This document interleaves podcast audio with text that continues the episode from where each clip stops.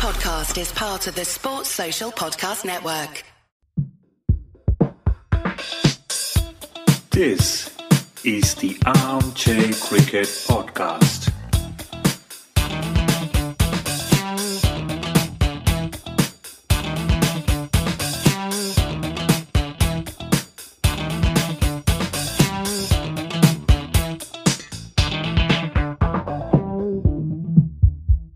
Hello, all.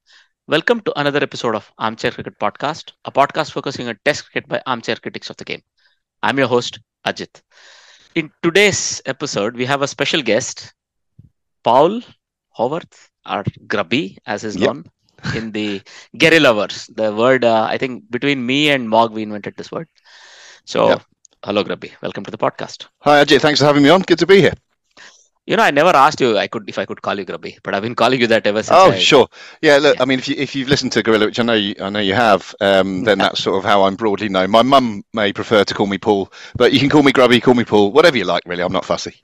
Where did the word grubby come from? Or is it a too embarrassing a story to repeat? Well, it is quite an embarrassing story, and every time I tell it, my family sort of cringe. Um, let's just say it was. Uh, you can find this if you go back in the archives on Guerilla, because I've told it many times. Um, but it was a rather unedifying um, moment in my student career uh, that resulted in the person who was then sitting next to me uh, calling me Grubby, and and the name stuck. so I'll say no. I'll say no more. Those things happen. I mean, some of us, I mean, this is one of the more uh, reasonable names you can live through in the adulthood to sort of be called that. I've had a couple of friends whose names cannot be repeated in polite company. Uh, Right. that, that's what they were called. but these Yeah. things happen. Yeah. So, all right. yes, exactly.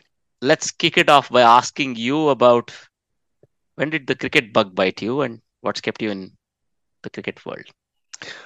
Oh wow! Well, uh, I was I was quite young, I suppose. Um, I was probably about eight years old when, when I really remember, if I think back, um, being bitten by the bug, as you say. So I remember I used to live in a, a rural part of uh, of the UK in, in Devon, in the southwest of England, and we had a little sloping village green up the road from where we used to live. And I remember there was a Mhm. game of, sort of tennis ball cricket going on with some some bigger kids, uh, but I was I was you know I was allowed to field or something. I think uh, Mm. a really sloping kind of pitch, if you can imagine, almost like a 45 degree angle. So the person batting was batting at the lower end, and they'd have to hit uphill, as, as it were. And I'm I'm at sort of mid on. Anyway, this kid clouted it over my head, and I, I remember turning and I ran back and dived and miraculously caught it one handed.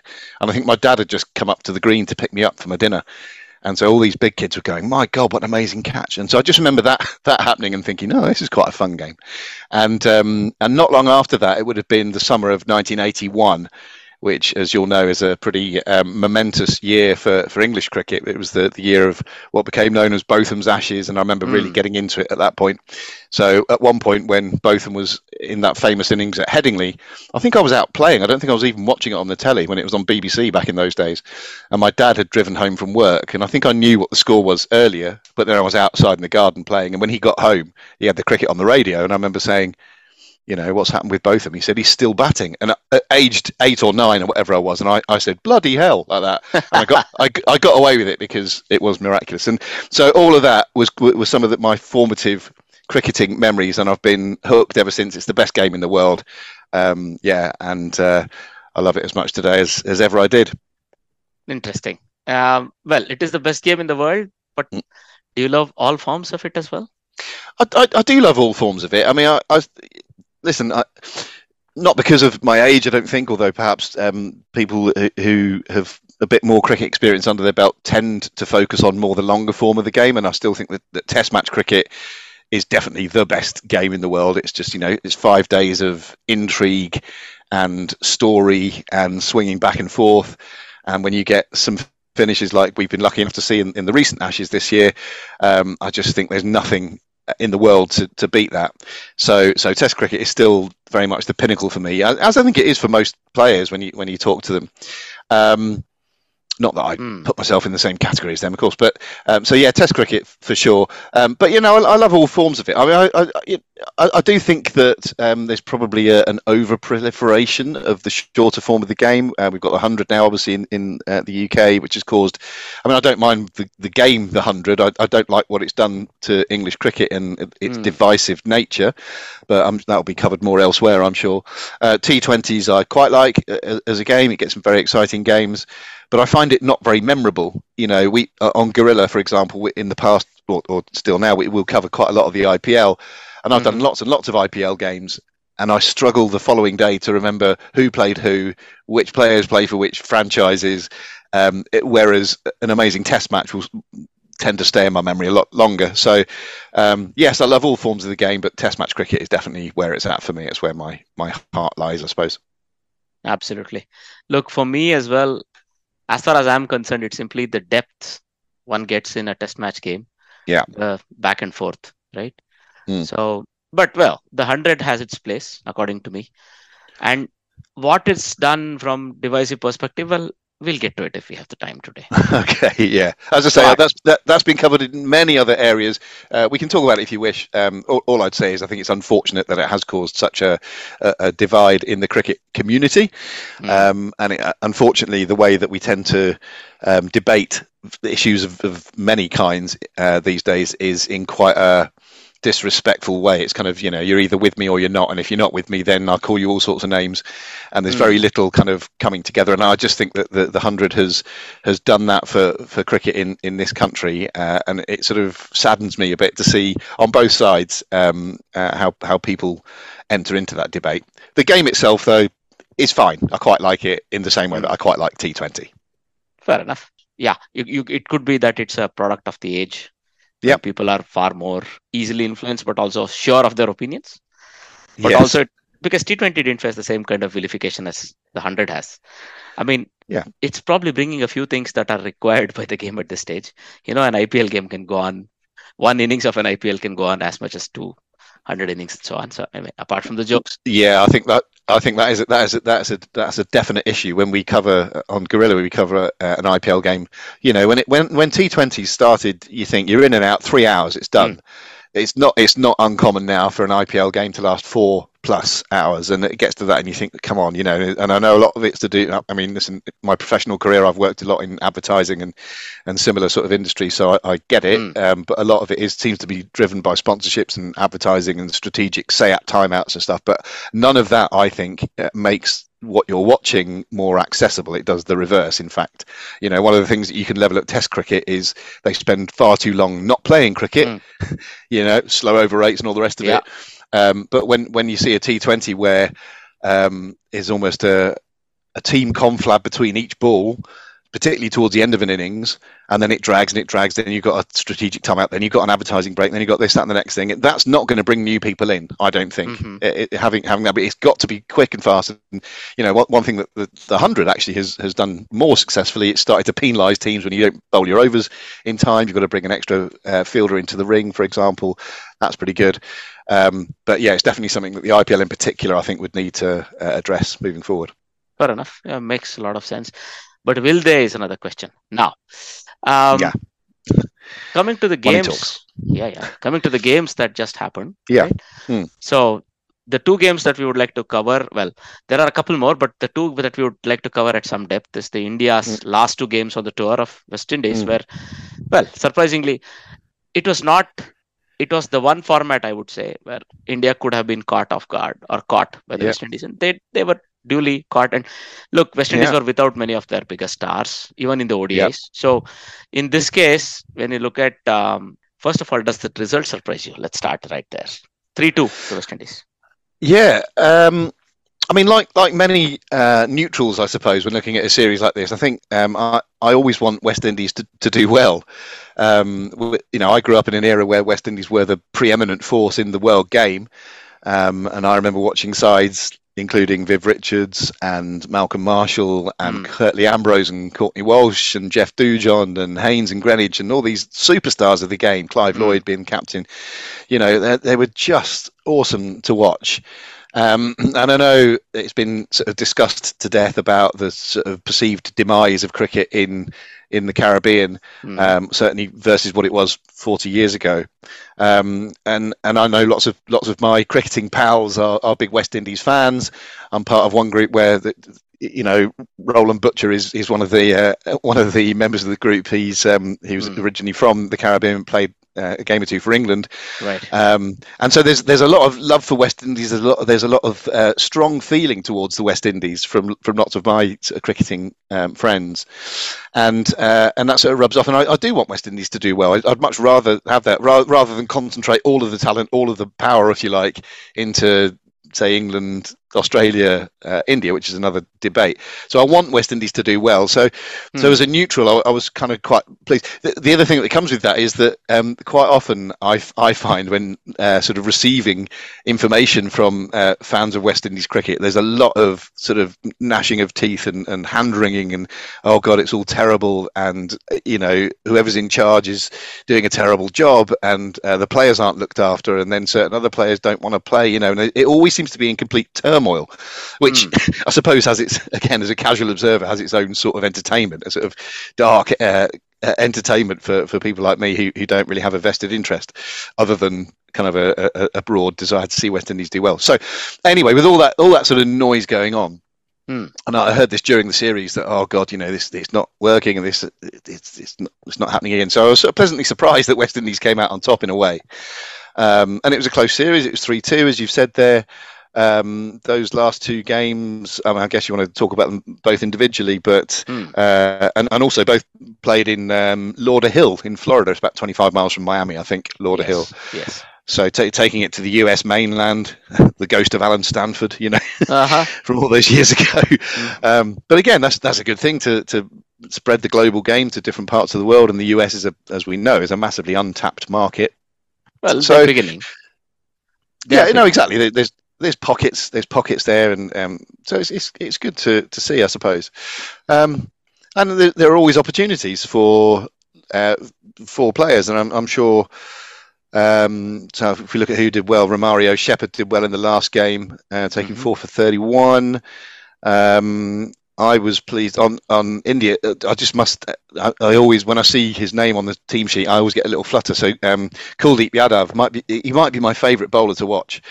so to see him, I just love you know the, the left arm wrist spin and that and his his other one, his sort of uh, the left arm googly, if you want to call it that, Mhm. um, that goes across the right hander and takes the outside edge. I just think it's an absolute thing of beauty. I watch him bowl all day. So it's nice to see him um, doing some good things as well. Um, but yeah, you know, tight series. Um, I guess when, when India squared it 2 2 in the fourth one, uh, West Indies would have been fearing the worst, but uh, credit to them, they came back. And um, I did like uh, uh, the quote, one of the quotes that I read in the uh, ESPN, um, the, the Cricinfo um, write up of the fifth game. They said Mhm. they lost Kyle Mayers early, but it just spurred them to go harder in drizzly conditions. You know, at, at Guerilla Cricket, there's been lots of chat about going harder with the Mhm. England uh, Test team in particular playing the way that they are at the moment. Go harder has become a bit of a a bit of a, a, a motto. So I was quite amused to see that written down, and they did go harder. Um, you know, Brandon King and and uh, Nicholas Pooran put on 107 in 72 balls that basically Yes. won on that game Yeah. with two overs to spare. Um, and I think it looks like they won it by hitting a six as well, so did it in some style. Um, yeah, I mean, uh, that that may be uh, that may seem unfair and like I'm anti-India. I'm not at all. I just, I, I, you know, I just want West Indies to to be as good as they can be, and it always heartens me uh, to see them do it. And it's quite, and sometimes they do it against England as well, which obviously I have mixed feelings about. But yeah, um, looked like quite an exciting series, and uh, yeah, nice to see some some new blood coming through and uh, and some good contests. For India, the fourth game they had to win to stay in the, uh, Hmm. you know, the series, and they did. And their Yeah. top two, the openers, really did the job as far as they were concerned. I mean, first of all, it was not going to be that easy a chase if you thought about it, you know. But then Yeah. they were good enough to simply, you know, wrap it up pretty easy. and then you yeah, think, that was um, Hmm. that was a, a joint, uh, the joint highest record uh, uh, opening partnership in a in a T20 for India, I think, wasn't it? correct. Between between Jaiswal and, and Gill, Yes. Which is pretty amazing, 165, equ- uh, equaling Rohit Sharma and KL Rahul's record, I think. So yeah, I mean it's it's great, and that's the other thing. If if you like cricket, which we obviously we both do, and, and all your listeners will as well, you, you can get a bit sort of nerdy and obsessed about the statistics that go with it. So anything, oh, there's a record, you know, you get a little flutter of excitement. Mhm. So uh, yeah, that, that was uh, that, that that sort of interested me as well. Yeah, one Look- five. you would think, right? I mean, the same team that was able to chase 179 without much Yeah. ado. I mean, it's Mm. the way they began, I suppose, right? Both of these Mm. playing at a strike rate of 160, and Yeah. then really nobody else was required. But then, just to you know highlight, it was Kuldeep Yadav and Chahal together, right? Sort of they Yeah. did the job in the middle. I think Chahal went for a few at the end, but um, Yeah. Kuldeep still finished with very respectable scores. So, I mean, Yeah. West Indies would actually feel confident enough to take the game because between Shai Hope and Shimron Hetmyer, they had done enough, you would think. But then this was a Mm. different pitch. I mean, 179 in Guyana would have been like 20 runs above par. But then in Yeah, in in this uh, Fort Lauderdale, you're thinking, okay, this is still a chance. And India went around and did that quite comfortably. But then come the decider, they falter. They bat first. Right? The Yeah. same two openers can't get going.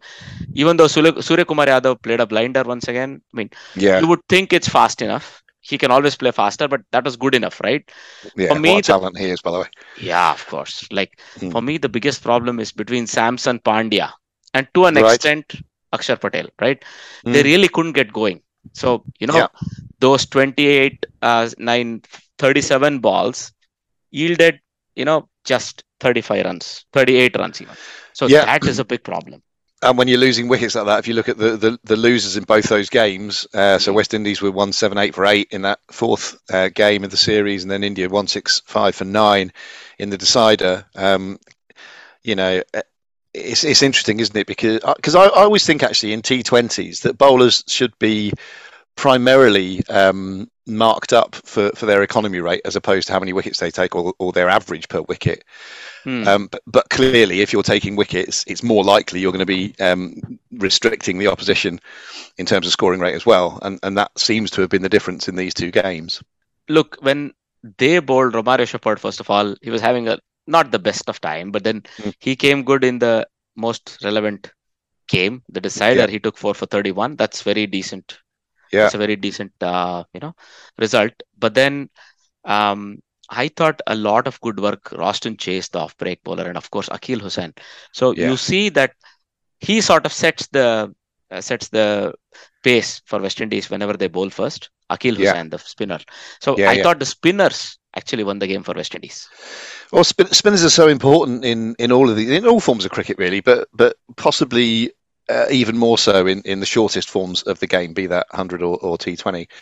Um, and uh, and actually, you, know, you mentioned Roston Chase there. I think he's he's quite underrated. I think. I mean, he's he's I think he's actually a, a genuine all rounder. Hmm. Um, and he can be quite tricky. He gets that overspin and bounce when he bowls. He's, he's he bowls. You know, he's relatively tall as well. Um, and and that is not always easy to to score off. Um, and then you mentioned previously uh, um, and, um, and and Chahal operating together. And again, I've already told you how much I love watching Kuldeep bowl, and, and when he bowls in tandem with with Chahal as well. You know, it's it's kind of it's wizardry to watch. I love it, um, and it's really difficult for for batsmen. For uh, and and actually, you know, I, I know a lot of the perceived entertainment in T20 and, and, and now with 100 as well is just watching people smack it out the park. But I think whatever form of the game you're watching, you do want that contest, don't you, between bat and ball? You don't just want to see that. You want to see bowlers in the game as well. Mhm. So, and, and you know, uh, a, a 130 versus 130 game can be just as exciting as a 220 plays 220, you know? Absolutely. In fact, I, I would argue that it's probably uh, preferable to have uh, something more akin to, to, to a lower scoring game. I would back you there. Yes. Yeah. Yeah. Look, uh, when it came back, when you came back to this game, I think Brandon King was the real difference because Mm. he batted at a strike rate of 150 throughout. So towards the end, he accelerated. So I remember watching after Pooran got out. So Pooran was playing more or less Surya Kumar's innings, right? Yeah. the real difference was Brandon King's innings, and he himself had not done much of note, frankly. Yeah. So you always have Hope, who's sort of never out of form, more or less, in a limited overs game. Again, in this game, by the way, Kuldeep Yadav, four overs, 18, no wicket, but four overs, Yeah. 18. I think they played him out. right? Yeah, yeah, And uh, but Brandon King waited, waited, bided his time. I think Pandya was attacked when he came back. Arshdeep was never allowed much leeway, and then this was the main deal, right? He kept uh, Akshar Patel back until the very back end of the innings, and then Yashasvi Jaiswal bowled an over. I don't know what was going on, but I think that was very nearly when the game was done. But you see, the spinners really won the won the game because Yuzvendra Chahal was targeted for 51 in four overs. yeah, Tilak Varma, then he had to go to his sort of part-time spinners, Tilak Varma. Akshar Patel did not get to bowl earlier on, and then it's almost like Akshar Patel doesn't have uh, skipper Pandya's confidence. Is that a potential po- possibility? Well, I mean, he's he's a player who I was first aware of in, in the IPL when we were covering it on Guerilla, and I thought, wow, he's he's another talent. I mean, India just produces so much uh, talent. The, the conveyor belt of talent um, from Indian cricket is is frightening, really. So I'm just looking at the scoreboard now, and yeah, eight bowlers were used, and, and Akshar was was the penultimate bowler to be to be used. Yeah, you're right. J- Jaiswal bowled a uh, mystifying uh, over at the end there as well. But um, Mm. I mean, if, if that is if that is the case, um, that uh, that he doesn't uh, that Patel doesn't doesn't enjoy his, his uh, captain's confidence, then then that is a is a real problem. Um, it becomes untenable, really. If, if I'd liken it to uh, one of the English spinners, Jack Leach, who, who unfortunately for him was injured before the Ashes this year, prior to Stokes being appointed captain. So when Joe Root was still captain, it Yeah. felt a bit like he wasn't really trusted. So you know he'd come into the attack in a Test match, a different format, you know, and immediately the field gets spread, and it's like we just want we want you to do a containing job. We, we're not going to give you the opportunity to take wickets, you know, and all these things are signals to a bowler to go. Hang on a minute, I mean, uh, aren't I here to take wickets? You know, you have Right. me in the side to do this. So, but I don't, I don't know if, if something similar is going on with um, Axo. It does seem weird that you've got him in the side and yet you don't bowl him until, well, you know, fourth or fifth change. Um, yeah, For me, odd. No, for me, he would be the linchpin of a defense. Yeah. Four overs, like what Akeal Hosein did, right? Four overs on the trot, say between over number seven, Yeah. six, seven, and then right through to 13, control that period with his accurate darts, right? Yeah, Or you can even open with him, but that's another discussion. So I think Pandya, the captain, is sort of trying a few things out, sort of getting into his own comfort zone. Yeah. But then also Pandya, the batsman, is not turning up, right? So Pandya, the batsman, took 18 balls for 14 in what I thought was a very crucial point in the innings where another 10 runs could have made a huge difference. yeah, Simply to the confidence of the Indian bowlers, nothing else. yeah. right. And it's it's maybe another example of you, know, you don't always have to give the captaincy to your perceived best player. Hmm. You know, Hardik Pandya is a wildly talented cricketer. Um, I would be tempted. I, I don't know him. Obviously, I don't know him, but uh, he strikes me as a sort of character. Hmm. I, I I don't know how natural of a captain he is. Oh, he You- he is a yeah, good you- skipper. He Yeah. led uh, Gujarat Titans to their first Yeah. season victory in IPL. So I think he Yeah. has some proven credentials. Yeah, yeah, yeah, and and, and that's listen, that, that's that's a feather in the cap. Of course, it is. Um, but if if you've got someone like Axar Patel in your side and you're and you're not managing him in a in a in a, a well, why why do you have him in your side? Then you don't bowl him until right towards the end. I, that would be a, Mhm. question I would ask. But look, I haven't, I haven't seen enough of, of Pandya as a captain to to draw those conclusions. All I'm saying is, and, and I think lots of teams fall into this when when a, a when a when an established skipper steps aside or, or there's an opportunity, you think, right, who's our best player? We give it to that person. That's not always the right thing to do. You want to pick your best captain, you know, in the Yeah. same way that you want to pick your best wicketkeeper or your best opening batters or whatever it is. Um, Absolutely. it, it can be a specialist position. Obviously, you need to justify your, your place in the side as well. But um, yeah, I I I'd, uh, I, I do find that particular um, that particular point a bit mystifying. I have to say. no, you're right. Look, um, I, he is one of the better players in the T20 lineup when he's on Yeah. full song. But Yeah. also he's a utility player. He would be one of the first names on a T20 team sheet, I think. Yeah, So there are two schools of thought. One, you say first you pick 11 and then you pick a captain out of it, rather the, than pick a captain and then build a team around it. So there are multiple ways of looking at it. But to be looking at it just black and white, I'm thinking him as a captain, he did a lot of things right previously, yeah, right? At home though. But then now he's touring away. I think there's also some learning to be had. Yeah, But then his his handling of resources has always been a bit baffling, and that's something I think he can improve. Right. Uh, also, I have a feeling India were sort of in full experimental mode with the World Cup in mind. Yeah, and that's fair enough as well. Yeah, you, you look at different options, and, and if you're you're treating it almost as a not a training exercise because every game is there to be won, but uh, a place where you've got a bit more leeway, I suppose, to try those different options. And maybe that is an explanation for you wanting to have a look at those those other bowlers ahead of Axar. Maybe he thinks he knows what he's going to get with Axar, and therefore he doesn't need to pitch him in in those crucial overs. I don't know. We're, I mean, we're, we're we're projecting. We're we're using conjecture and whatever. Mm. But I mean, you mentioned you mentioned before Ajit as well that um, Axar can bowl start of the innings, tricky middle overs, Correct. even bowl at the death or whatever. You know, um, some spinners don't like bowling, don't like opening. I mean, I, I really love opening. So again, if I if I Mm. think about um, England's one day side or T Twenty sub, and you've got someone like Jason Roy and, and Jonny Bairstow, I would always, always, always, as the opposition, open up with a spinner because I think they Right. find it more difficult than with pace on to to kind of get going quickly. So I think that's Mm. it's a good and it's often a good tactic. I think, um, but not all spinners like bowling with that new ball. Even even the, you know the white ball that maybe maybe loses the shine much more quickly than a red ball would. Um, find it difficult to grip early doors, and I don't know whether I mean I'm sure Axar's bowled up top in IPL um, on a Yeah. number of occasions, but you know all these things need to be taken into consideration. Nah, you have that right. It's not everybody's cup of tea, but I, I mean, when when you look at this guy, Akshar, you get the feeling he would be up Yeah. to it, right? Yeah. All right. Um, all in all, I mean, tomorrow starts the next T20 series where a different team, nearly almost a different team led by Bumrah, who's coming back himself. Yeah. Uh, oh, yes. Yeah. No, I saw some footage of Mm. him bowling in the nets and, and bowling a pretty sharp bouncer. I don't know who was at the other Right. end in the nets, and I don't know if it's kind of the uh, protocol to to come in and bowl a proper full pace. Uh, nasty looking bouncer, head high bouncer at your mate in the nets, and it looked off. It didn't look like twenty-two Stokes did yards. it. Yeah, Stokes did it to Root, wasn't it, when he was coming back? Oh yeah, you might be right. Yeah, All Yeah. right. So, Anyway. but that's good. I mean, that's Good- something good to I'm see Bumrah back. forward to. no, big fan, big fan of Bumrah. I mean, there, there are so many, um, so many uh, players in the in the Indian setup who I, I just love watching. I mean, um, Pa- uh, yeah, Pant is, is coming back as well. I saw a bit of footage of him playing in a kind of some sort of village game where he, he just sort of stood there, no foot movement, and just whipped it off his legs for six. I think uh, by way of a gentle introduction. But again, uh, what a what a talent, what a player, what a phenomenal entertainer.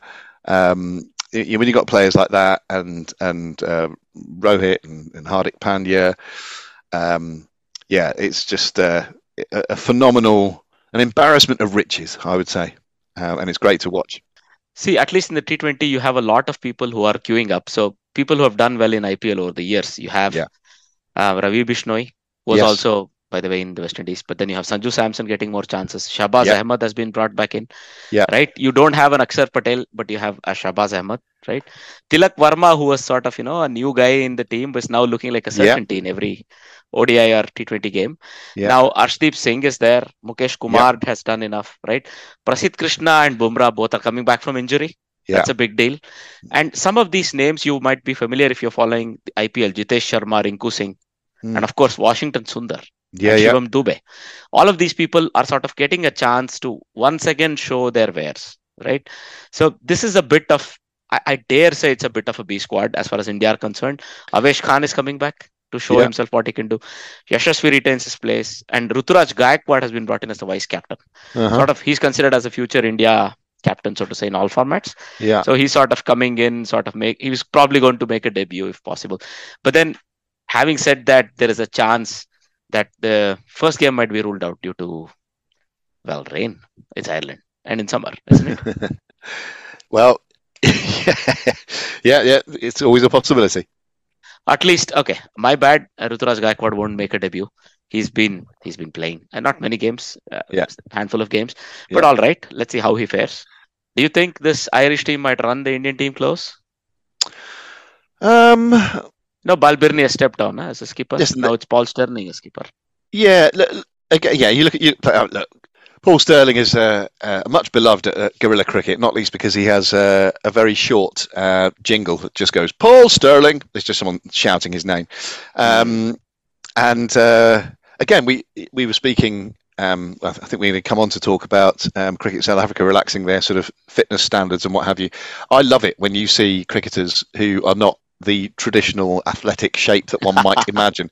And Paul Right. Stirling definitely falls into that category. Um, however, he, he is he's another one of these entertainers on the world cricket stage. Um, you know, he's he's uh, he's short in stature. He's relatively wide. He's uh, o- often has a big beard. He he looks anything but uh, a world class sportsman, and yet a phenomenal eye for the ball and hitter. Um, and now captain, as, as you've said. So so Ireland do have these um, uh, individuals, I think, um, and you know, Tector and Campher and players like that, who uh, on their day can give anyone a good game, um, including the very best in the world. So, yeah, look, I'd, I'd love to see Ireland um, do well against uh, against India. And um, but let's let's see let's see what it brings. Um, obviously, they'll be second favourites because India have all that strength and depth that we've spoken about, and Ireland are still rightly or wrongly perceived as a, that kind of second tier on the international stage. Um, so yeah, um, as I say, India will be strong favourites, but you never know with Ireland. Look, they have a point to prove, I think, Ireland, simply because they were they were not as good as they could have been in that qualifier in Zimbabwe. Mm. Right. So they'll have a point or two to prove. So it's it's going to be an interesting uh, it's going to be an interesting game uh, or interesting series, weather permitting. But Yeah. before we leave Ireland completely, uh, the Irish women's team is touring the Netherlands. Yep. They have beaten them in all three.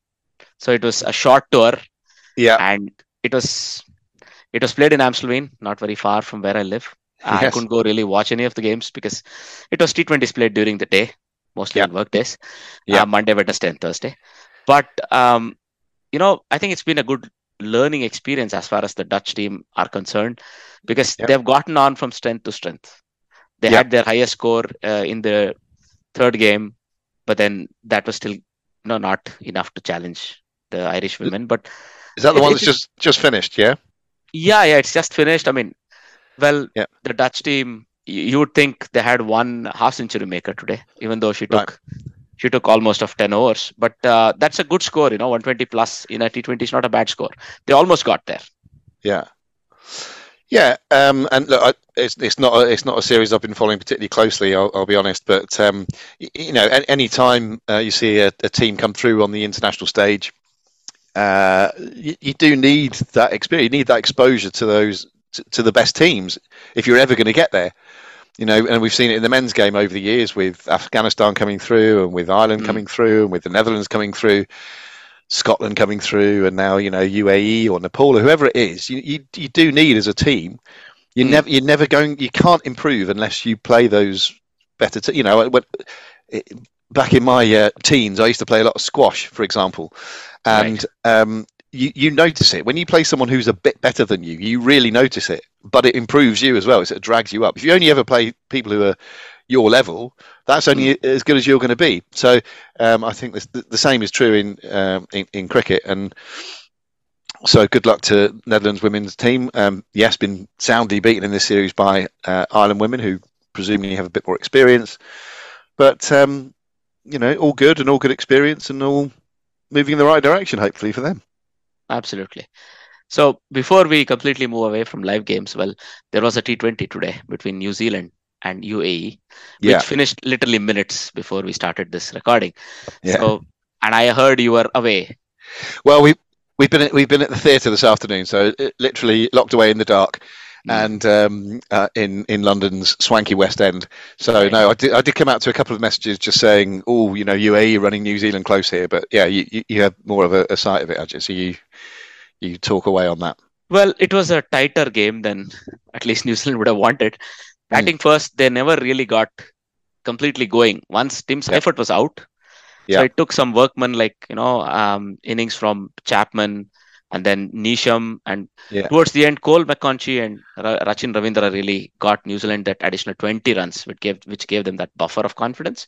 They Yeah. totaled 155 for six. Yeah. Then I think the spinners of UAE did a wonderful job. Yeah. Um, when it came their turn to bat, they didn't. They got off to a terrible start. Right. Yeah. By the way, I think both teams lost a wicket of the first ball of the innings, if I'm not wrong. That's, Interesting. that could be a record. But Yeah. they lost their big hitter? UAE. Mohammad Yeah. Wasim was also the captain. Mhm. But then Aryan Sharma, his partner, uh, scored 60 or 43 balls, and uh, all he needed was another 20 to keep company. He had a bunch of teens. So, Yeah. the, right through the middle order, there was a bunch of teens. Nobody could add that another 10 runs extra to their own score and stay with him for two or three more overs, if that's what it meant, Yeah. right? The Yeah. depth and the experience that New Zealand carry saw them through. So, Yeah.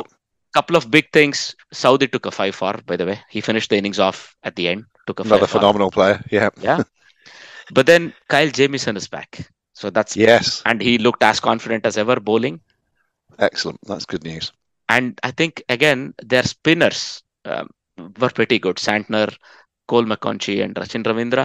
So Yeah. you saw that you know Jimmy Neesham lost the plot a little bit in his third over, but he was very very economical.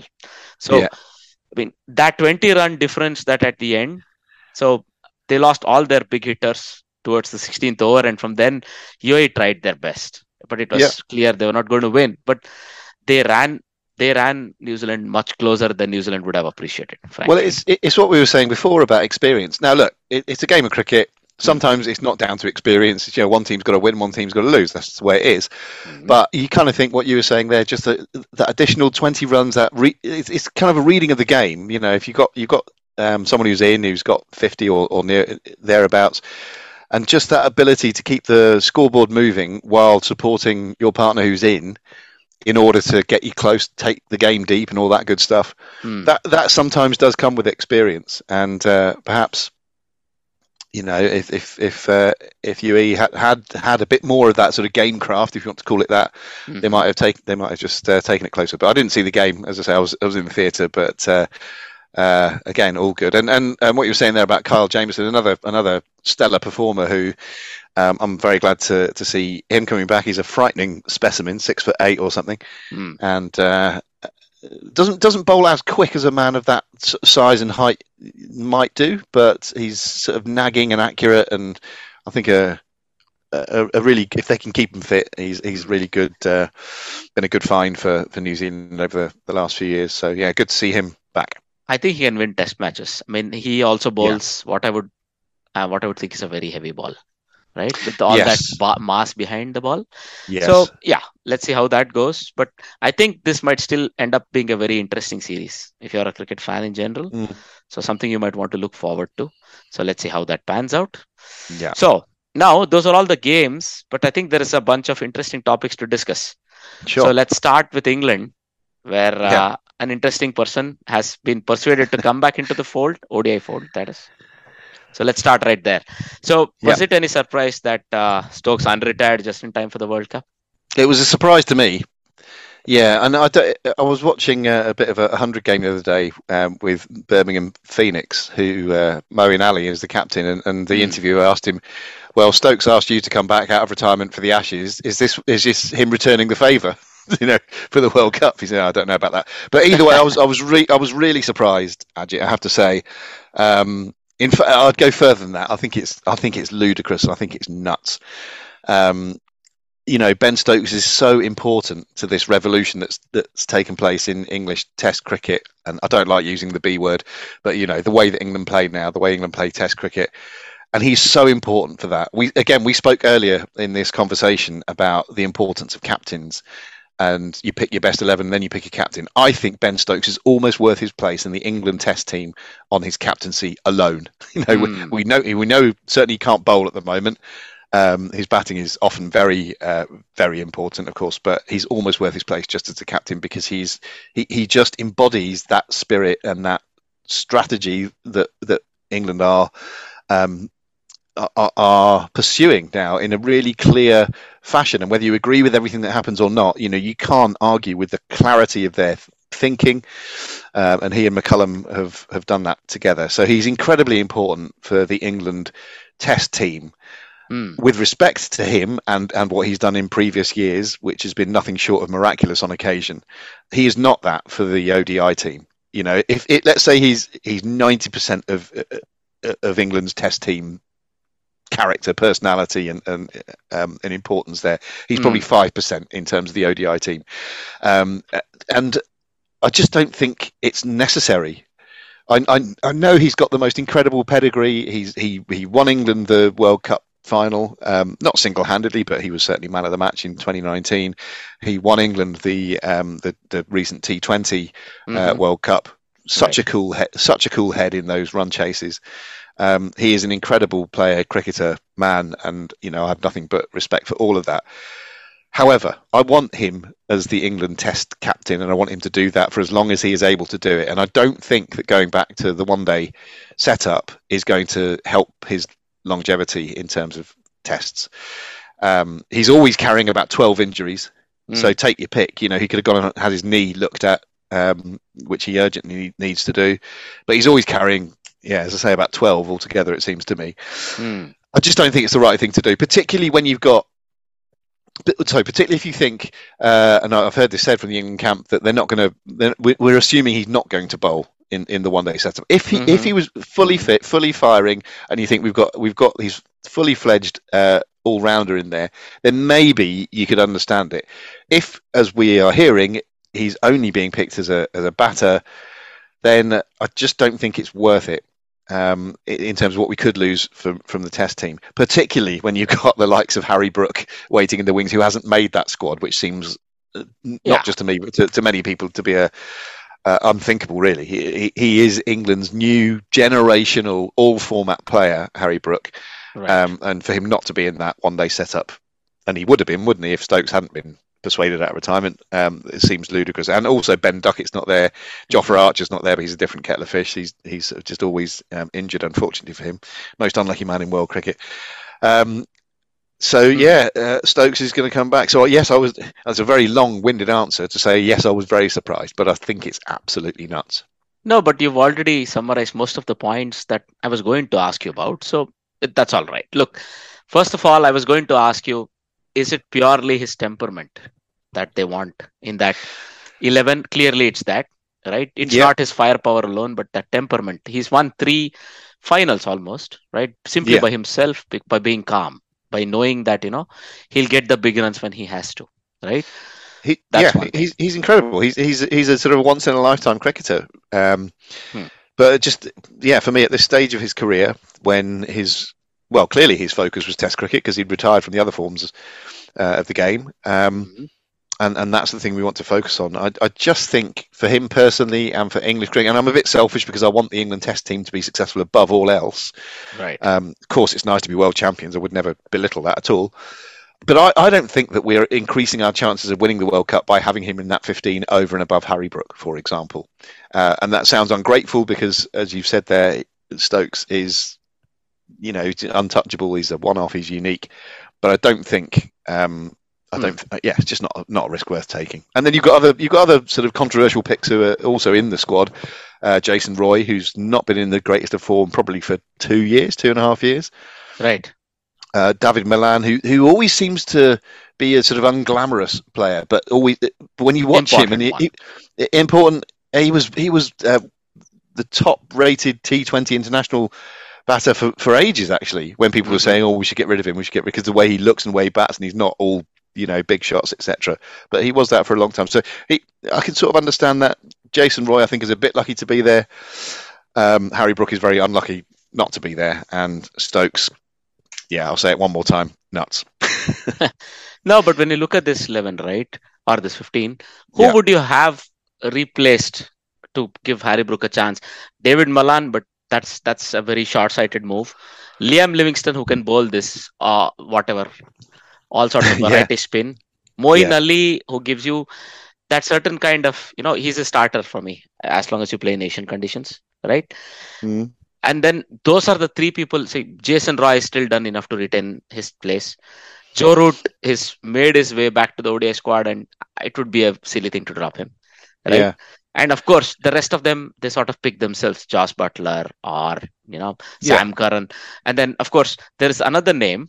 So I saw David Willey in the squad. It looks like, you know, when when Archer got picked ahead of David Willey in the previous World Cup, I think Mm. Willey was not happy.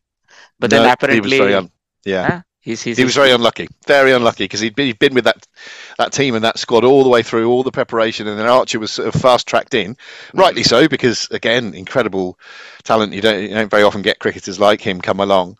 Right. Um, and, and David Willey was the unfortunate. He, he- again, he, he might be one of the unluckier cricketers around, David Willey. Uh, so not even part of that squad. But it's interesting, uh, Ajit, when you look at the the 15 that have been announced um, Mm. to to play a series against New Zealand uh, in, in the next few weeks, but also that that barring injury is going to be the 15 that we take to the World Cup in in October. right. Um, nine of the 15 were in the squad in 2019. Yeah. So that's that speaks of quite good continuity. Um, so the the six that weren't in 2019 squad, David Williams, you mentioned there, Mhm. uh, Reece, Reece Topley, Malan, Livingstone, you mentioned Sam Curran. yeah. Uh, his his brother Tom was in the last the last one, but uh, Sam wasn't. Yeah. And uh, and Gus Atkinson, um, sort of young quick bowler from Surrey.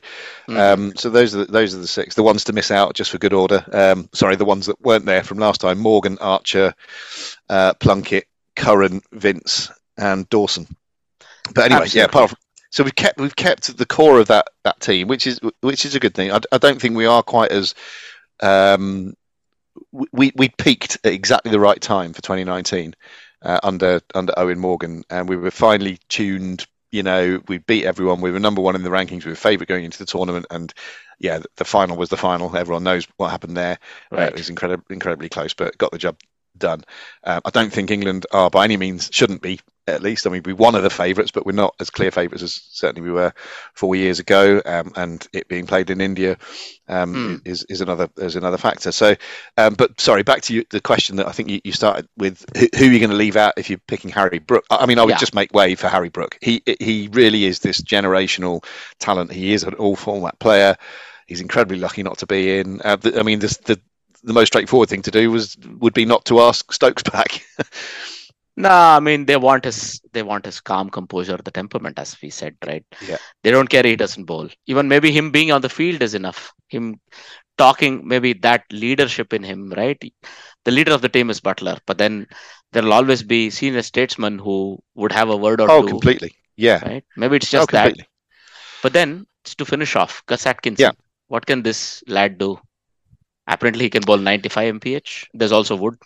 He can. Well, I've, I've seen him. I, I live. Um, I live about four or five stops uh, on the on the uh, under on the underground, away from the oval. So um, I've seen uh, Atkinson in county cricket a few times.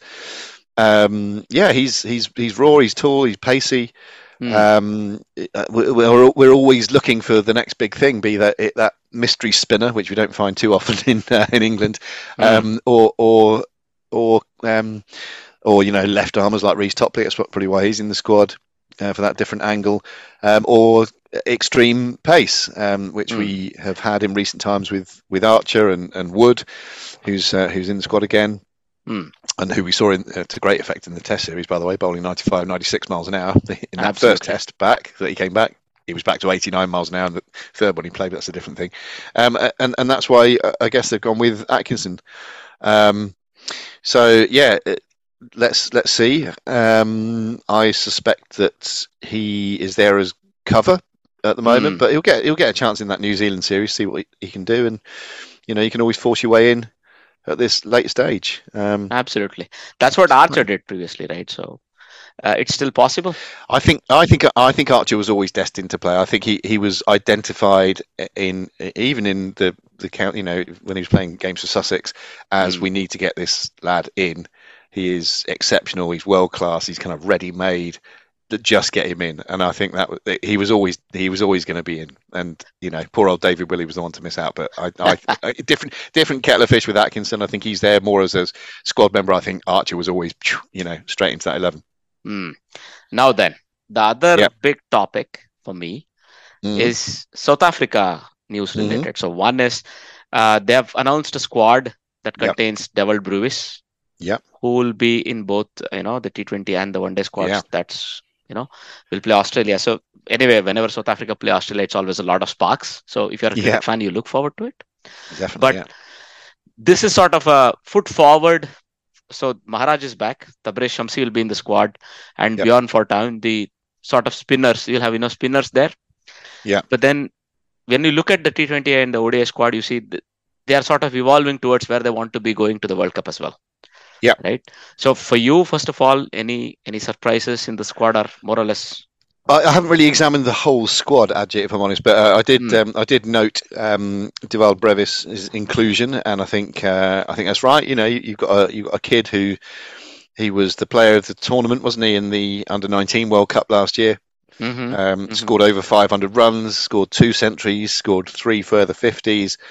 Um, he's sometimes when when you arrive uh, on, on the sort of the big stage, if you like, you're compared to people who've gone before, and he's got the rather unfortunate comparison with AB de Villiers, Oh, yeah. baby baby AB or 360 Junior or whatever we're calling him, which um, which is quite funny, but it's you know it, it's it won't be helpful for him. I'm sure he rolls his eyes when he hears those things, but hey. He, he looks like a confident kid to me, so I'm sure he's he's got broad enough shoulders to um, to, to to take all that expectation. And and why not? You know, if you if you're good enough, you're old enough. Um, I think uh, it, it'll be ex- really exciting. I think um, again, if we look back to the last World Cup, South Africa massively underperformed here in England. Um, I think they had to play England in the first game, which was never going to be easy. England beat them fairly comfortably. Mm. I think they were. I think they were scuppered by the weather once or twice, uh, and went out. You know, it was, it was just a limp World Cup for South Africa. And I, I think, you know, um, a sort of a marquee uh, draft into into their World Cup squad like Brevis is or could be. Um, maybe they're they're on the up and up. South Africa. Um, you mentioned Keshav Maharaj there, another of my favourite cricketers. I'm really pleased to he, see him coming back, and he, he had a awful injury, didn't he? Achilles rupture or something. Absolutely. I mean that those are you never know when it'll go, but if it goes, you're sidelined for a while. You, no, exactly. I mean, w- when you get that, particularly at his stage of the career, that could be career Mm. ending for sure. So, uh, and ap- apparently he's recovered much more quickly than people thought he was going to. So, yeah, he's in contention for that World Cup squad. So, I'd, I'd be delighted to see him there. Um, but you know, good luck to Dewald, unless he comes up against England, of course. In which case, uh, bad luck. Yeah. Uh, Gus Atkinson will sort him out. But look, Yeah. for me, uh, there are a couple of other new people. So there Mm. are there's uh, Matthew Breetzke and um, Donovan Ferreira. Both are sort of top order covers. Yeah. Right? And then you have a lot of um, let's say good, good and tried and tested Yeah. middle order and top order batsmen there. Temba Bavuma himself, Aiden Markram. The T20 squad looks solid. Mm. So Temba has been picked in the T20 squad again, and he, Temba leads the ODI squad. So they have a much longer ODI squad where you'll have the likes of David Miller, right? Yeah. Also, Heinrich Nortje, all of these people who have not found a place in the T20 squad because Yeah. they're sort of now focusing on the longer format, right? Because the World Yeah. Cup is not very far away. So Heinrich Klaas and all of these people are sort of being saved for the Yeah. longer format and to give give their best. So people like Wayne Parnell, who've played in. India, so Tristan Stubbs, and even um, Dewald Brevis have already seen some action in the IPL, right? So Mm. these are all people, you know, they they have some pedigree there and some they've set some expectations. So let's see if you know they'll come good. Yeah, it's, I was just going to say, you know, I was just going to say it's it, it's it's a World Cup. You want to see the best players play at their best. So when when you get new big stars emerge, like like uh, Brevis, for example, you kind of you just want to see him strut his Yeah. stuff, do what he can do, show the world what he can do, and it makes it exciting for everyone. So yeah, all, all power to him. Absolutely. But then for me, the more important story was well, they have sort of relaxed uh, some of their stringent rules on whom they'll pick or not based on fitness. Oh yeah. So from that perspective, any thoughts? I just thought it was a it- was a real it was a real mess last year when they didn't pick um, Danny Van Niekerk, Lizelle Lee, Yeah. and Sisander Yeah. Nagala. uh, Magala. Um, uh, you know, th- these are rules that, that they have invented for themselves, and it meant that they're not picking two or three of their best players to go to that know, that women's um, Mm. tournament. And um, I mean, I just think, as I said to you earlier on, one of the things I love about cricket, best game in the world, is that it can accommodate all different types of, of people. What, I mean, let's let's have a look, for example, at England's Test match openers uh, in the men's game at the moment. You got Zak Crawley, who looks like some big, lanky, Yeah. goofy school kid who's just happy to be there. He's what is Yeah. he about six foot seven, absolute monster, but with the face of a Hmm. of a young child.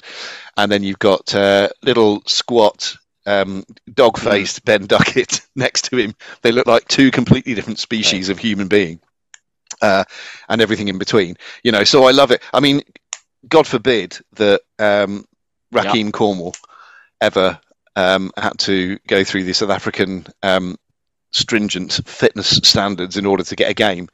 Well, he'd never been picked, would he? But uh, but I just love I love it. I love it that our game you can see a guy what is he 22 Mm. 23 stone doing the business and do, and doing it as well as someone of half his size. I think that is somewhat magical and brilliant. So yeah, I, I think um, Cricket South Africa last year probably thought "Ah, we've sort of uh, we've cut off our nose to spite Yeah. our face here. We've set these rules. These three individuals have have not met those standards, so therefore, by our rules, we can't pick them. But you know, Fanika, Lizelle Lee, and and Agala, you know, these these are world class performers, and you've got to think. I think, yeah, I, I just the whole thing just smacks of an absolute mess, really. Look, they set a rule, and see, Previously. it's also unfair if Yeah. You've set a rule and there are people who have worked hard to meet it, right? And then, Mm. yeah, Dane van Niekerk was actually very unlucky because she was returning from an injury and it was not going to be easy. That was it. but yeah. at the end of the day Yeah. it's fair only in terms of you actually having set those rules and given the people time to achieve those you know those benchmarks it's not like Yeah. tomorrow you get up and you have to achieve it that will Yeah. not be possible but then if you work up to it Yeah. and you achieve it and then that's what that's that was the problem apparently she, it was the fastest she had she had ever run but it was still not good enough right so that's There the problem but then Yeah. every team has it and especially people like you know south asian teams like india and pakistan are now sticking to it Yeah. they're saying well you got to shape up or ship out Yeah, and uh, because the other side of it, isn't it, is is that this is this is elite sport we're talking about. It's we know we're Exactly. not we're not we're not talking about a nice sort of hit and giggle village cricket. Give Yeah. everyone give everyone a game. This is elite sport. You've got to be picking your best players. However, Mhm. sometimes, and I know these are sort of outliers, your best players aren't always those who are going to achieve those standards, those Correct. fitness standards. Um, so it seems to me that they've prioritized something that is not as important to elite performance as other considerations. Mm. You know, how far how far you're hitting the ball in the nets, or how how well are you bowling, or whatever it might be. Um, might I understand that fitness is a contributing factor, but to make it the kind of the be all and end all. But no, I totally get your point. Um, if you're if you're one of the other squad members who who has achieved those standards, and suddenly you're overlooked for someone who hasn't, then there's a whole wasp's nest. there. That's not a good look. it doesn't look good either absolutely it'll it'll very clearly feel like that those are two different standards right so anyway i think Yeah. Yeah. so this is also a very nuanced point simply because every team every country has to make this decision for themselves what applies to india Yeah. may not apply to south africa may not apply may not apply to pakistan may not apply to australia and so on so it has to be decided on their own and Mm. what might apply to a men's team might not apply to a women's team i mean call me whatever you want but Mm. there are differences uh, in the way the bodies of the two sexes are shaped but let's not go there Yeah, but no, well, no, we don't have to go there. But but what you would say is that there there is a particular standard that applies to a particular women's team or a particular men's team, and everyone in that setup has to conform to that. That that's that's that's the issue, isn't it? Um, so uh, yeah, I, I just think it was, and you're right. You know, all teams will have them. It's just that South Africa, for whatever reason, uh, well, for, for those high-profile cases where, Mm. where they missed out, um, it became really public, and then it looked like they really mismanaged it. Like that's what it, that's how I took it anyway. Uh, and an, unfor- an unfortunate situation, but it's it sort of makes you chuckle now to see they've relaxed those fitness standards, what across the board or just in certain cases. You know, it's. It, I think you just need to have some element of mystery in terms of you don't you don't have to tell the Mm. public everything. Like we're picking what we think is the best team. It's an elite team. We are the judges of that. You've appointed us the judges of that. We're a selection committee or whatever. We will we will factor in all the right factors and the right priorities, and we will pick a squad based on that, uh, the best squad we can put on the pitch. There's no doubt, however, that they they scuppered themselves and they didn't put the best squad together. So there we are. no i mean sometimes i think the modern the modern habit of questioning everything and having everything sort of being equal at all times can in itself be Yeah. you know your sort of whatever you said you break your own legs without noticing it Yeah, exactly. Yeah, and that's the thing. Elite sport is by its very definition Mm. not fair. You know, picking Jofra Archer over David Willey Yeah. was not fair, but it was the right thing to do for that squad. But that's the nature of elite sport, I'm afraid. seems like maybe they'll take it with a bit more, uh, you know, pinch of or a bucket of salt or whatever, their own rules, and they'll make the right decisions when it needs Yeah. to be made. I don't know if there's enough time to persuade Dane van back into the fold, but we hope she, and same for Lisa Lee, by the way. Yeah, but let's see if, Yep. you know, this is possible. All right, those were uh, some of the main news, but then there are a bunch of small news. So Hasaranga retired from Test cricket to try and prolong his limited overs international career. But any surprises for you there? Um, well, look, I mean, he's, he's retired from Test cricket. He's only played four games, so let's, four let's not get too excited. Um, what? Yeah, yeah, uh, Yep. averaging over hundred, I think. Um, he did he did score 150, I think. Uh, he's he's 26 years. Look, there's no doubt he's a he's a he's a very um, he's a he's a very competent. He's better than Mm. competent. He's a good cricketer. You know, he's, he's a hard hard hitter, isn't he? Um, he's a, he's a leg spin bowler, always fun. Um, I read I read that he he took a hat trick on his ODI debut as well, didn't he? Did he? Against Okay. Zimbabwe. I can't remember it. Okay. Yeah. Do you- only now, so I've done some research here, Ajit. Do you want to know? He's one of only Mhm. four bowlers to take a hat trick on their ODI debut. Okay. The others, uh, Taijul Islam, Mhm. Taijul Islam for Bangladesh against uh, Zimbabwe, 2014. He's the first one to do it. Then um, Kagiso Rabada, 2015. Uh, his was a good one, by the way, because he got Tamim Litton Oh, Das wow. and Mahmudullah. that's it. That's a pretty good hat trick. Uh, Yeah. Then Hasaranga himself did it in 2017, and then uh, the only other person to do it, uh, another Sri Lankan, um, Shehan mm, Okay. uh, did it in tw- All, did it in all 2018. relatively new then. Uh, so he's well, yeah. All the last what's that? All the last nine years, yeah. Um, Madushanka's an interesting story because um, so he comes, makes his debut, takes a hat trick, and then he doesn't play again. That's the only ODI he's ever ah, played. What did he do? Maybe Mad. he did something that Yeah. will not be mentioned. no idea. Still, all I right. don't know. Yeah, mystifying. But there's still time. It's five years. Anyway, you know, so Hasaranga, um, he did that back in 2017. Um, so yeah, he's clearly and and his he's focusing on um, on franchise cricket. Can't Mhm. blame anyone for doing that these days. He's got to make a living and and and squeeze everything out of it. He's 26. He's still relatively young, so he's got a good few years in the tank. You would think. Um, if you look at his T20 stats, so not just his international stats, but his T20 stats overall, um, as a bowler he goes for under seven and over Mhm. which is pretty good. And as a batter, he strikes at Oh, over which is pretty 140. Um, which again, so he's in. He's definitely in credit. By the way, Ajit, since we're on that, wouldn't it be a good idea to standardise those two measures? Wouldn't it be? Wouldn't it be a better idea to say, as a bowler, he uh, his his economy rate is Mm. 110 Yeah. in the same way Yeah. that your strike rate is 140. Why did why did we do that? Why, do we do that? That would just be Nah, easier for I think everyone. they just invented it one way and then they stuck to it. They didn't think too much about it. But now is the Yeah, time but it- it would, it would make be- sense. it would be Yes. easy to convert, wouldn't it? And if we're talking about mm-hmm. attracting new people in, more people, and making things accessible, there's an example of, you know, where it's not currently accessible. That's a good one. More accessible. That's a pretty So good one. I, I agree. Right, let's put that forward to the ICC. yeah, please tweet it at ICC and then let's see if they pick up the. It's not just ICC. I think it's individual boards. It starts right from, you know, a hundred could actually introduce it. ECB would buy into it. Eventually, one of the bigger boards would buy into it. Then ICC would say, yeah, why not? Right? That's Yeah. the way to go about it. I would say. Right. Okay. I'm going to target all of those bodies, and we'll do it. Anyway, the point. The point. So he, he goes under seven and over in T20 cricket as a bowler. He strikes over 140. So even I can work out he's you know he's in credit, Hmm. if you know what I mean. Pretty so he's, he's he's a very good performer, and um, is Hasaranga, and yeah, let's see where he turns up. I'm sure he'll he'll turn up in lots of franchises around the world, and he'll be uh, he'll be he'll be good to watch as he always is. pretty much. Now, the next one is a more serious one where there's no coming back at least. Wahab Riaz has called it today in international cricket. He'll play Yeah. some more uh, franchise cricket, one or two more years at least.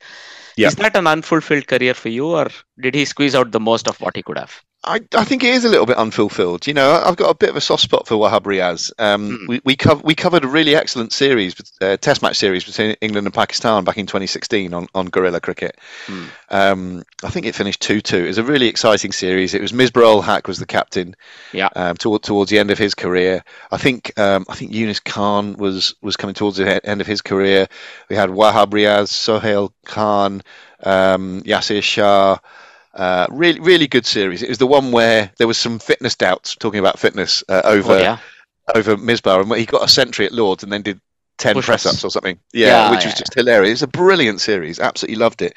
And Wahab was a big part of that. The the other reason, um, sort of Guerilla related reason, uh, I, I really love him is he's got a great jingle on Guerilla. So I don't know if you remember the Amy Winehouse song Rehab. Oh, yeah. Yeah, yeah. Right. So right. So so there's a jingle instead of rehab, it's Wahab. Um, so really lo- lovely, lovely memories, and um, yeah, just a, a great um, performer to watch. Left arm quick, um, uh, and he uh, he seems to like playing at the Oval. By the way, that, that sort of ill-fated series, if you like, back in 2010 when Pakistan toured England. Oh, yeah. Um, he, he, I think it was his debut on, on that tour at the Oval. He got a fiver on debut, and then in that 2016 series, um, he did. He, I think he ran out Chris Woakes, and then he bowled Jonny Bairstow, possibly in consecutive balls. um, oh, and and and then was ejected out of the attack for running on the pitch. So you know, yeah. I think yeah. that, that that short spell in in that. Uh, in, in that phase at the Oval, probably sums his career up. You know, a bit of brilliance in the field, uh, an amazing delivery to, to, to Castle Jonny Bairstow, and then and then out of the attack. Uh, so I, to answer your question, I think it probably is a bit of a career unfulfilled. Um, I haven't got his stats in terms of how many games he played. You might have them there, but he, he, you Hmm. kind of think, yeah, he, he just for the, you know, a, a lot of talent there, and for whatever reason, I'm sure he had his injury problems as well. Uh, did, didn't never made himself a, a long term fixture in that team. Um, so yeah, look, but the, the the reality is that he's not played uh, an international game since 2020. So Yeah. Again, to, to say oh, I'm retiring, it's it's can't be that surprising. No, it Um, makes sense. It makes sense. I think uh, it. We all expected he would just fade into the light. Yeah. Uh, fade into the evening, not the light. He would just simply fade into the evening, and then everybody would forget him, like Ishant Sharma will one day, right? So Yeah, rather than calling it time, but okay, nice of him to have called time, and uh, we wish him all the best. I, but I've got some great some great memories. Yeah, I wish him all the best. Absolutely, uh, very as I say, I've got a real soft spot. I'm really quite fond of him as a cricketer. Um, some great memories, uh, particularly those moments against England that I mentioned there. And uh, yeah, Pretty best much. of luck. So the last one is uh, not nice news. Basically, it's Marlon Samuels has been found guilty of breaching anti-corruption laws. I mean, Oh, yeah, it apparently happened in 2019 and he was charged in 2021 and maybe it was the corona period but the decision has finally come yeah. so but would you think would you think are you surprised by that or No, not particularly. Marlon Samuels is the sort of character who just seems to attract trouble and controversy, whatever he's doing, Hmm. and and it's part of what makes him interesting as a cricketer and as a person, I suppose. But um, am I surprised? No, absolutely not. uh, uh, i'm more thinking what it means for him going forward right I suppose we need to let whatever procedures are going to happen happen. Um, he's going to there's going to be some hearing, I guess. Um, the charges look relatively. I mean, the, if if you look at the charges, it's all it's all you know worded in quite sort of legalese Hmm. language, isn't it? It's kind of you know not informing the relevant authorities that he was made an approach or not declaring a certain amount of money when it, it all sounds quite dodgy and like it's all stuff happening behind closed doors. Um, it sounds like he's taken some payments that he should have at least declared. It sounds like he's, yeah you know, he's, he, someone's approached him with something that he should have declared, which he didn't. Uh, but again, we've got to see what happens in, in, in due course. Um, but uh, you can't prejudge any of these things, of course. But uh, am I surprised that Marlon Samuels has fo- finds himself in this situation? No, because he's uh, he's sort of got he's got history, hasn't he? He's Yeah, con- that's the point. controversy. Uh, you know, he's a he's a he's a fiery, wildly talented cricketer, by the way. Mm. Um, I mean, they talk about unfulfilled careers. There's there's another one. Um, he, he he definitely won his country the World Cup, or his team team the World Cup. twice he was a man of the final twice Yeah, yeah. So uh, anyway, yeah, we will see what we will see out of that Ajit. Um, but uh, trouble does seem to follow him around, shall we say? Well, not without reason potentially, but uh, all right. Let's see how that goes.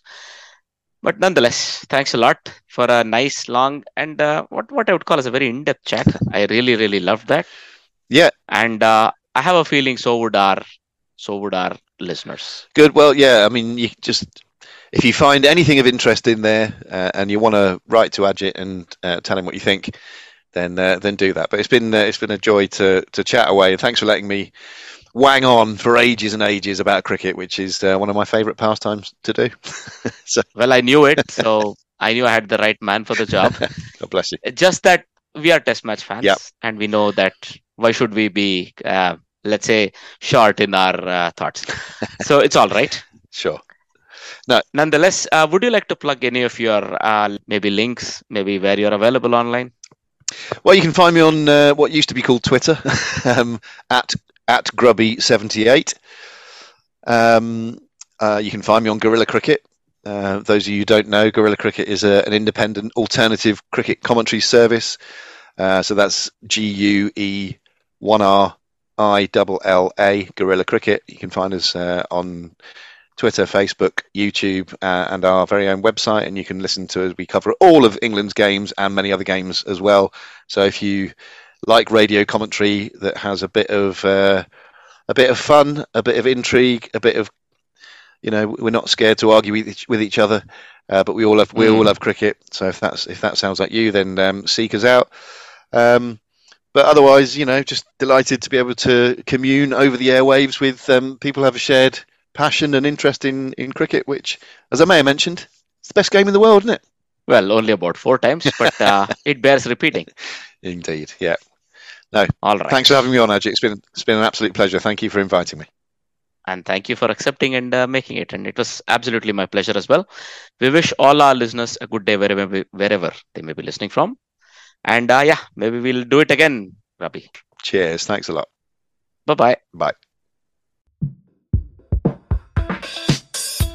This is the Armchair Cricket Podcast.